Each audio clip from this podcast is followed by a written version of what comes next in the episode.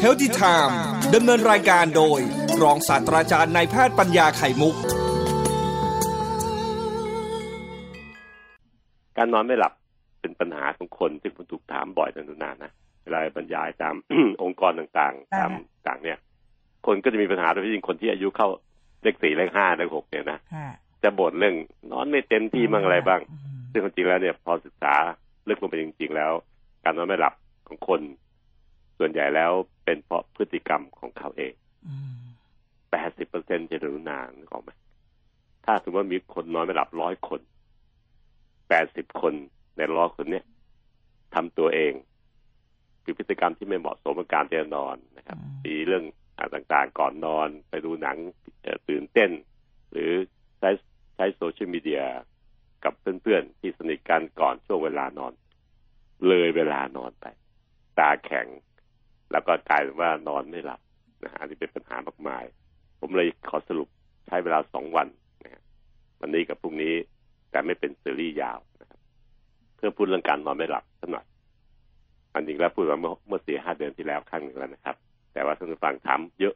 เยอะมากเพราะอาจจะเป็นปัญหากันเยอะมากในสมัยใหม่ สมัยใหม่ซึ่งคนไปใช้โซเชียลมีเดียใช้เทคโนโลยีต่าง ใช้คอมพิวเตอร์ต่างมากมายรวมทั้งการแชทการอะไรต่างๆกับเพื่อน ก็เป็นปัญหามากมาย สาเหตุจริงๆของการนอนไม่หลับที่บอกแล้วนะครับเจ็ดสิบแปดสิบเปอร์เซ็นทีเดียวเกิดจากพฤติกรรมของท่านเอง ซึ่งก็เพราะความไม่รู้ไงหรือทำไปด้วยความเคยชินหรือทำด้วยความรู้สึกว่ามันมันสมัยใหม่อะ ผลก็เลยทำให้เขาเรานอนไม่หลับ แล้วก็พอนอนไม่หลับก็กลายเป็นวงจรทำให้เราเนี่ยเครียดต่างๆหลายๆอย่างนะครับนั้นการที่เราบอกว่า เจ็ดสิบแปดสิบเปอร์เซ็นเกิดพฤติกรรม อีกสิบยี่สิบสามสิบเปอร์เซ็นต์นะเท่านั้นเองที่เกิดจากโรคภัยแค่เจ็บตัวอย่างเช่น โรคทางกายคอผืดหรือการใช้ยาบางประเภทสมัยใหม่ มีการใช้ยามากมาย บางยาบางอันเนี่ยมีผลแทรกซ้อน หรือผลข้างเคียงที่ทำให้เรานอนไม่หลับได้ หรือแม้กระทั่งบางคนซึ่งอันนี้น้อยมากนะเป็นกลุ่มที่มีโรคทางทางด้านโรคประสาทต่างๆ เช่นซึมเศร้าโรคกังวลแองไซตี้ต่างๆเยอะแยะ อันนี้ก็มีไม่ค่อยเยอะเท่าไหร่หรอกเพราะว่าโรคพวกนี้มันเกิดขึ้นในคนไม่มากในคนไทยไม่มากนักนะครับเจ็ดสิบแปดเปอร์เซ็นที่เหลือจากพฤติกรรมการนอน ผมลองสรุปดู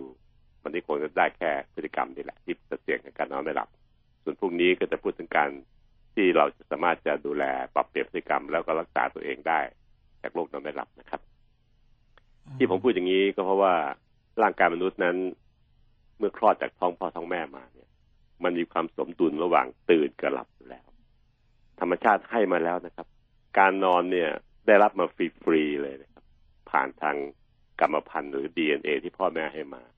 เพราะร่างกายโดยธรรมชาติต้องการให้เรามีการนอน เพื่อจะพักผ่อนซ่อมแซมส่วนที่ใช้ไปวันเนี้ยที่สึกหลอไปตั้งแต่เช้าถึงเย็นเนี่ย พอค่ำๆปั๊บมันต้องซ่อมคืน เพื่อให้พรุ่งนี้เช้าตื่นมามันปิ้ง ช้ชีวิตต่อไปได้อีกหนึ่งวัน และวนไปเรื่อยๆถัดไปเรื่อยๆ การตื่นและการหลับจึงเป็นสิ่งที่ธรรมชาติให้เรามานะครับ ทุกคนมนุษย์ทุกคนต้องตื่นและหลับ ตื่นและหลับ ตื่นและหลับ ไม่หลับไม่ได้ ไม่ตื่นก็ไม่ได้นะดังนั้นการที่เราบอกว่าตื่นกับหลับ หรือเรียกแล้วว่าตื่นกับนอนหลับเนี่ย มันคือธรรมชาติจริงๆ มันสมดุลกันอยู่แล้ว ไม่ใช่ว่าเราไปเติมการหลับเข้าไป ไม่ใช่นะครับ ธรรมชาติมีอยู่แล้ว เราต้องหลับเมื่อเรารู้ว่ามันเป็นเรื่องธรรมชาติ การหลับเป็นเรื่องธรรมชาติ เราไม่หลับสิผิดธรรมชาติเนี่ยว่าเราไปทำให้มันเกิดความผิดปกติขึ้นเอง จึงมีเหตุที่มาลองกลั่นกรองดูในระบบแพทย์เรา แล้วก็สอนกันในวิชาแพทย์นะครับ ว่าคนที่นอนไม่หลับพฤติกรรมสำคัญสำคัญ เราเรียกว่าเป็นสุขอนามัยของการนอนหลับนะฮะตั้งชื่อซะเท่เลย ภาษาแพทย์เขาเรียกว่า sleeping hygiene นะครับในสำหรับหลานที่เรียนวิชาพวกนี้อยู่ มี จัดกลุ่มได้เป็นสิบสิบข้อทีเดียว แต่ผมลองรวบรวมจัดกรุ๊ปจัดหมู่หมวดทั้งมันให้ฟังง่าย ๆขึ้น ได้มาหกข้อนะครับฟังดีๆนะนานานอนไม่หลับไหมมีหลังๆอาจารย์มันเหมือนนอนไม่สนิทอ๋อภารกิจของผู้บริหารมันมารบกวนนะสิเนี่ยทีนี้นาถ้ามีตำแหน่งสูง สูงในอสมทก็เลยทำให้ต้องรับภารกิจเยอะ ไม่ค่ะหนูว่าเป็นเพราะ คือเรามีบัดดี้นอนด้วยไงอาจารย์อ๋อเขาก็พวกอะไร second second อะไร secondary เหรอคะชอบดูแบบ เปิดทีวีดูมือถือ โอ้ที่บ้านอายุก็ไม่น้อยนะอาจารย์อืมแล้วก็พฤติกรรมเป็นอย่างนี้หมดละอะอะชั้นล่างเอาตัวลงมาเฉลี่ยชั้นล่างก็จะเปิดทีวีเออแล้วก็ดูมือถืออืมข้างบนก็เปิดทีวีดูมือถือจนหนูต้องบอกว่าตกลงจะดูจอไหนคะ เอออ๋อเนี่ยนาพูดนี่ อีกอันอันพูดนั้นไว้ฟัง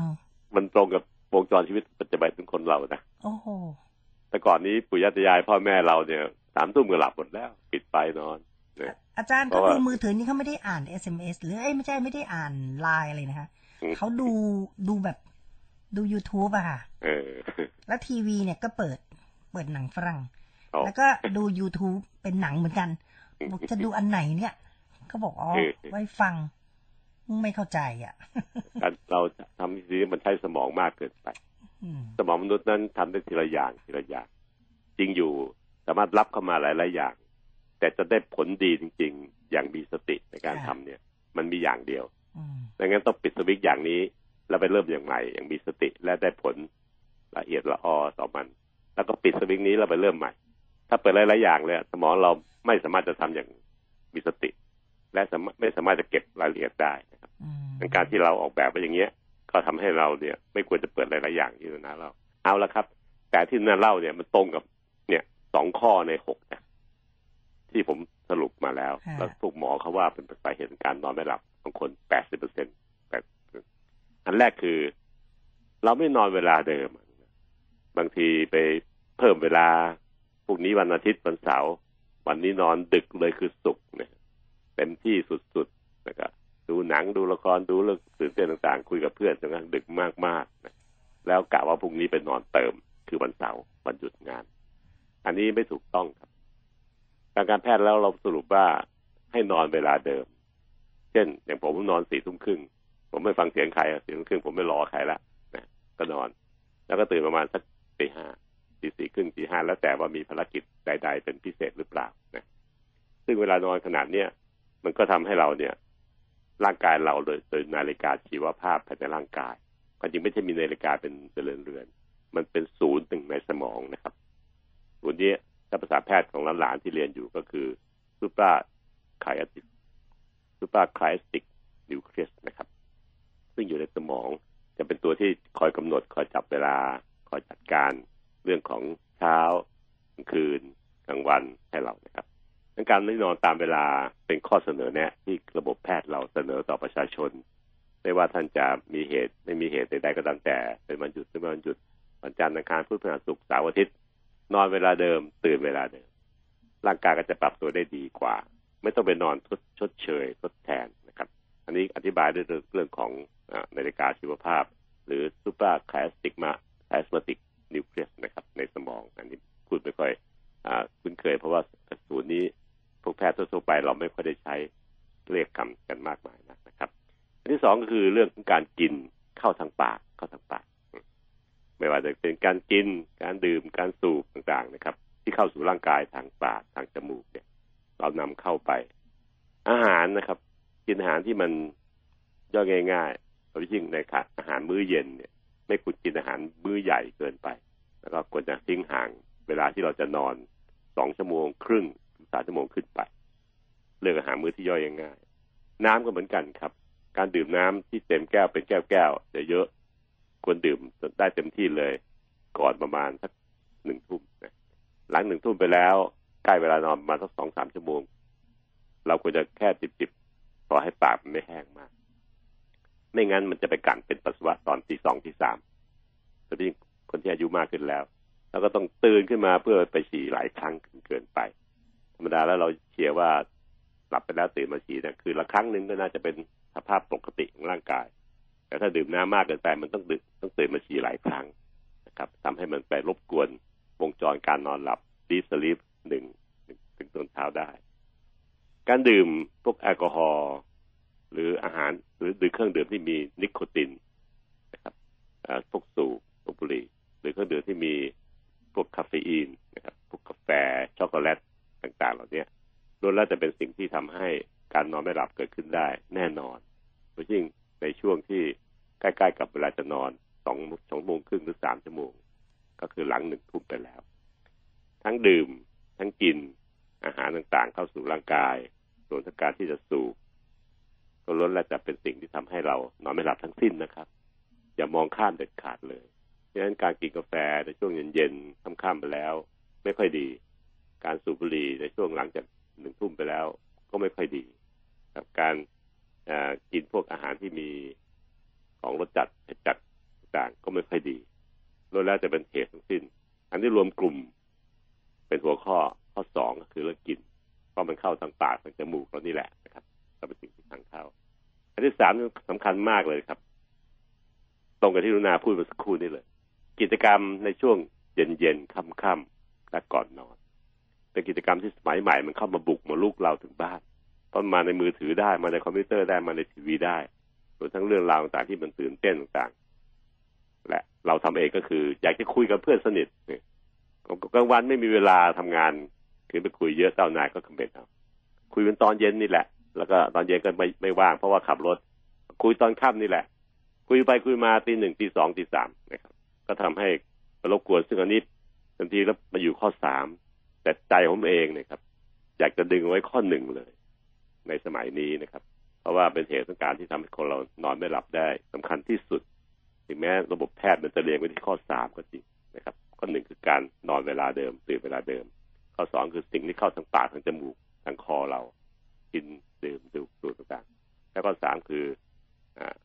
การที่จะทำกิจกรรมก่อนนอนเนี่ย น่าจะเป็นไว้ข้อที่ที่หนึ่งเลย เพราะสมัยนี้น่าจะเป็นเหตุนี้มากกว่าเช่น เช่นโซเชียลมีเดีย เกม เกมโดยเฉพาะหนังตื่นเต้นสืบสวนต่างๆนะครับรวมทั้งการคุยกับเพื่อนที่สนิทกัน คุยกันยืดเยื้อทั้งหลายแหล่เหล่านี้ครับ ต้องตัดออกไปนะครับเพราะว่าไม่ใช่เวลาที่เราจะใช้มัน เนื่องจากมันจะมารบกวนเวลานอนวงจรนอนตามปกติ และมีผลต่อสุขภาพทีเดียวนะครับ ทำให้เกิดโรคภัยไข้เจ็บเลยชัดๆจะจะอดนอนที่ความดันขึ้นทุกคน วัดความดันต้องเพิ่มขึ้นมา 10 เดิม ซึ่งมีความหมายคุณหมอจะเลเอานะครับไอ้พวกนี้ครับคือสิ่งที่มันเกิดขึ้นจากเหตุที่เป็นกิจกรรมก่อนนอนทั้งสิ้น ข้อสี่ครับ สิ่งแวดล้อมในห้องนอน ร่างกายมันจะหลับมันชอบ เย็นเย็นเงียบเงียบมืดมืดไม่ใช่มืดตื้อๆนะครับ มืดสลัวสลัวพอจะมองซึบเห็นว่าสิ่งที่เราคุ้นเคย ตู้เย็นอยู่ตรงทีวีอยู่ตรงไหน โต๊ะอยู่ตรงไหน ทางไปห้องน้ำมันไปทางไหน ให้เราพอจะมองเห็นได้ ลืมสลือนะครับ ทั้งสิ่งแวดล้อมในห้องนอนจึงมีความสำคัญ เย็นเงียบๆแล้วก็สลัวสลัวนะครับ ข้อห้าแสงแดด ซึ่งเราก็ได้มาฟรีเหมือนกันเนี่ย มีความสำคัญใครมองข้ามไม่ได้เลยนะครับ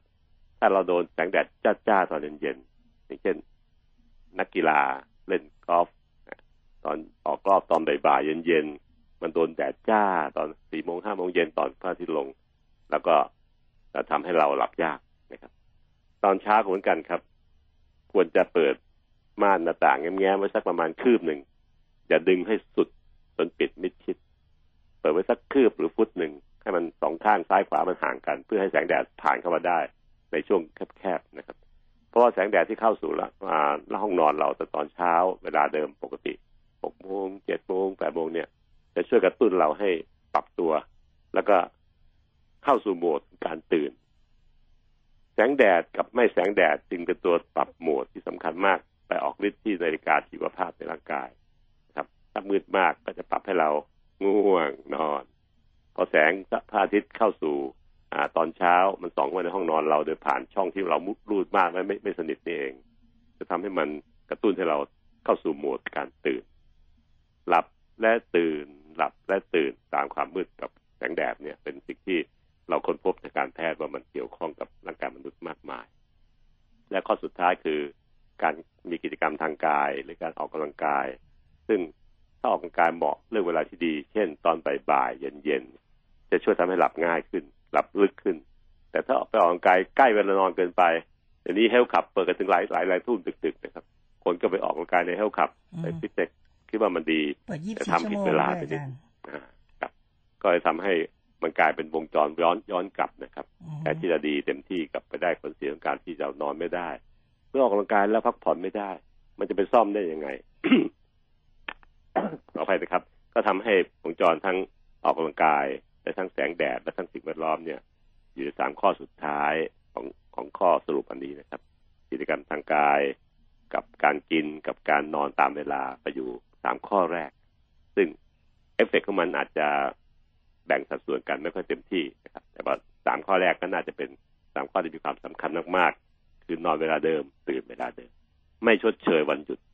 วันเสาร์อาทิตย์ไม่เกี่ยวนั้นทุกวันจันทร์อังคารพฤหัสศุกร์เสาร์อาทิตย์นอนเวลาเดิม ตื่นเวลาเดิมหรือใกล้เคียง เป็นสิ่งที่สำคัญมาก การกินการดื่มการสูบนี่มีความสำคัญที่ทำให้เราหลับได้ยากนะครับรวมทั้งการที่มีกิจกรรมก่อนเวลานอน เป็นสามข้อแรกเลยที่ระบบแพทย์เราเน้น ขอให้คนไทย ที่ต้องการมีสุขภาพดีเนี่ย ต้องพยายามคีบวงจรการนอนหลับ ซึ่งเป็นธรรมชาติมนุษย์ไว้ให้ดีนะครับ อย่าให้มันถูกรบกวน อย่าให้มันสั้น ใช้เวลาสั้นลง อย่าให้มันกลายเป็นนอนหลับไม่ดีซึ่งอันนี้มีความสำคัญมากๆเลย แก้ที่สามข้อแรกเนี้ยสำคัญมากๆนะครับเรื่องการนอนตามเวลาการกิน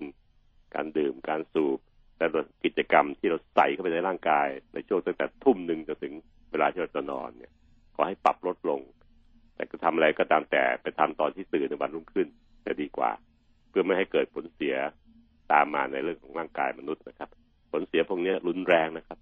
นึกว่ามันแค่แค่นอนไม่หลับนอนดื่นไป แต่ผลเสียคือการเกิดโรค NCD ทั้งกระบุงเลย NCD แก่เบาหวานความดันอัมพฤกษ์อัมพาตหัวใจขาดเลือดที่ต้องทำบอลลูนโรคเกาต์เข่าเสื่อม ข้อเสื่อมต่างๆเยอะแยะหมดเลย ซึ่งมีผลทำให้ร่างกายมนุษย์เนี่ยเสื่อมสมรรถภาพลงไปเร็วกว่าธรรมดา ก็แค่เราไปทำสามข้อทำให้เรานอนไม่หลับพักผ่อนไม่เต็มที่ร่างกายจึงซ่อมตัวเองตามธรรมชาติวงจรไม่ได้ เราไปคัดออฟวงจรการนอนให้มันสั้นลงมันผิดธรรมชาติไป เราทำเองนะครับ เนี่ยโดยสามข้อหลังคือสิ่งแวดล้อมในห้องนอน มืดมืดเย็นเย็นเงียบเงียบรวมทั้งแสงแดดเช้าทุกควรจะเปิดให้มีแสงแดดเข้ามาบ้างในห้องนอน นิดนิดหน่อยหน่อยก็ยังดี และการมีกิจกรรมทางกายและออกกำลังกายให้เวลาที่เหมาะสม สามแรกกับสามหลังต้องจัดการกับร่างกายท่านดู ไม่นานนักหรอกครับ ไม่กี่สัปดาห์ ไม่กี่เดือน ท่านจะกลับเข้าสู่วงจรปกติของธรรมชาติที่คุณพ่อคุณแม่ให้มาผ่านทางดีเอ็นเอแล้วเราก็จะมีความสุขกับการมีสุขภาพดีด้วยการไม่อดนอนนะครับ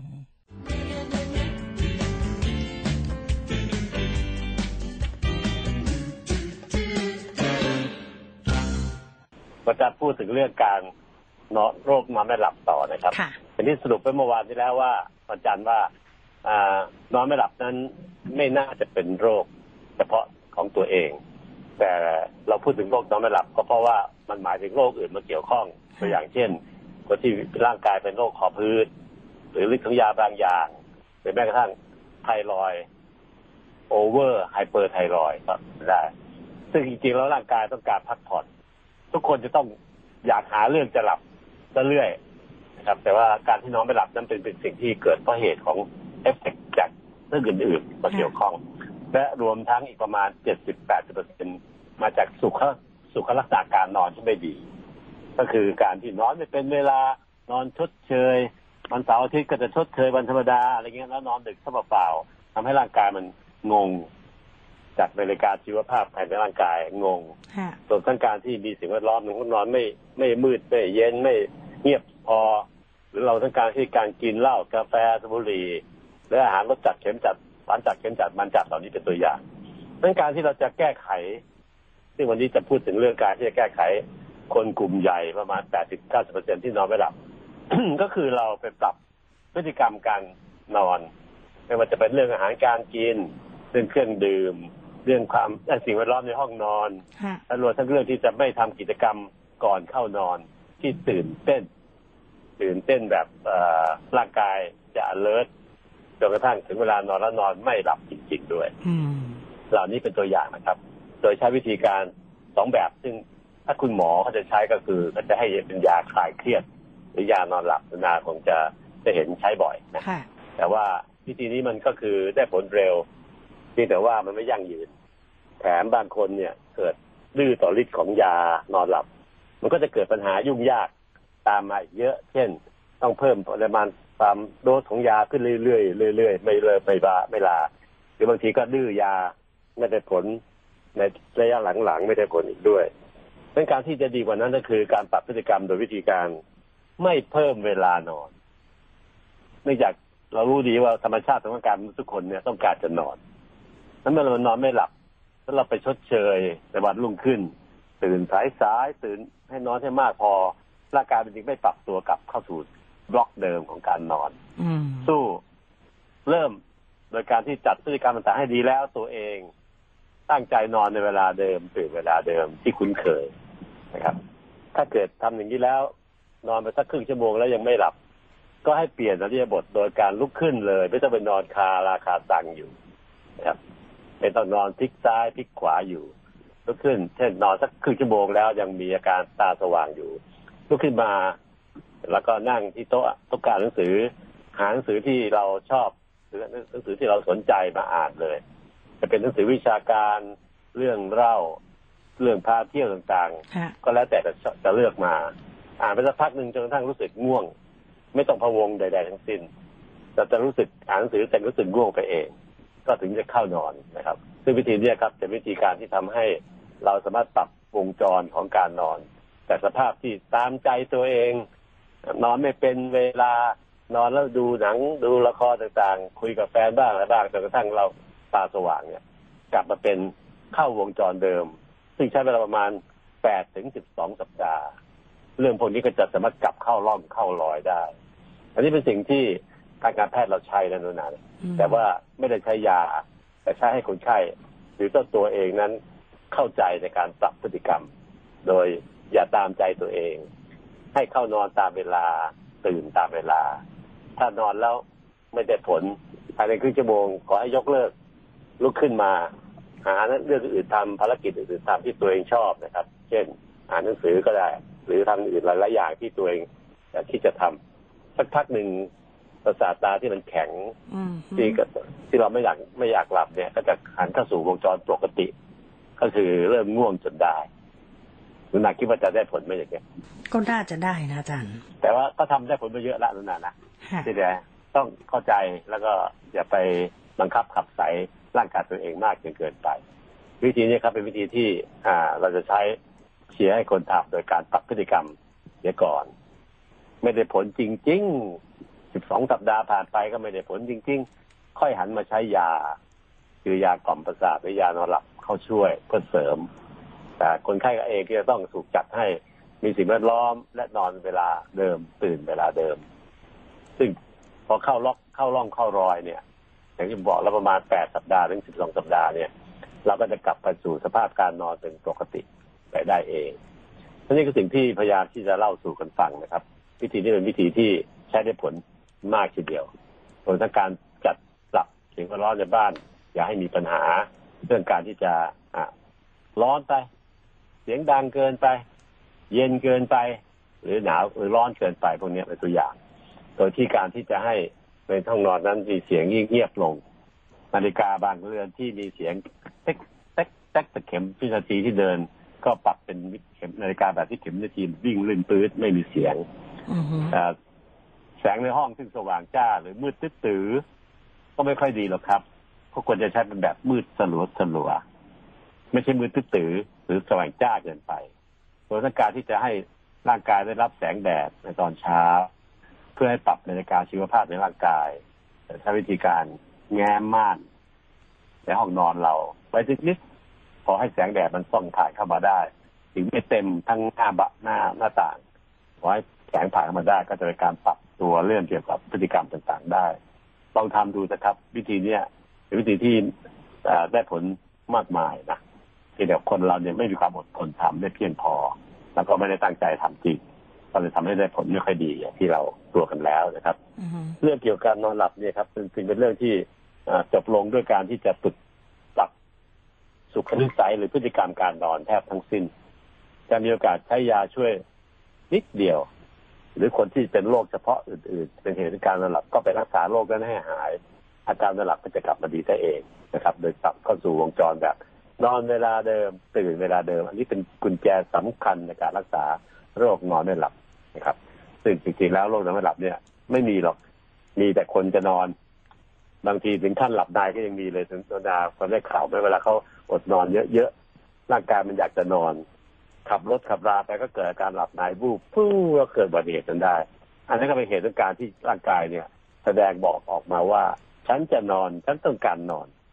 นะครับ ซึ่งเป็นวิธีการที่เรามาอธิบายว่าทำไมคนเราถึงมีธรรมชาติของการนอนติดมาจากกรรมพันธุ์เลย มาจากดีเอ็นเอที่พ่อแม่ให้มาครับการที่เราจะนอนไม่หลับนั้นเป็นเหตุจากพฤติกรรมหรือสุขลักษณะการนอนทั้งสิ้น ซึ่งเราเป็นผู้ทำเองนะครับตั้งแต่เรื่องกิน ไม่ดีไม่ถูกต้อง การที่จะนอนไม่เป็นเวลา ธรรมชาติแวดล้อมในห้องนอนไม่ดีไม่เงียบไม่เย็น ส่วนต้องการอื่นๆอีกหลายอย่าง เช่นการออกกำลังกาย ซึ่งใกล้เวลานอนจนเกินไปอย่างนี้เป็นตัวอย่างนะครับ ซึ่งลองแก้ดูปรับดูท่านจะประสบความสำเร็จโดยใช้เวลาประมาณ8ถึง12สัปดาห์นะครับ Healthy Time ดำเนินรายการโดย รองศาสตราจารย์นายแพทย์ปัญญาไข่มุก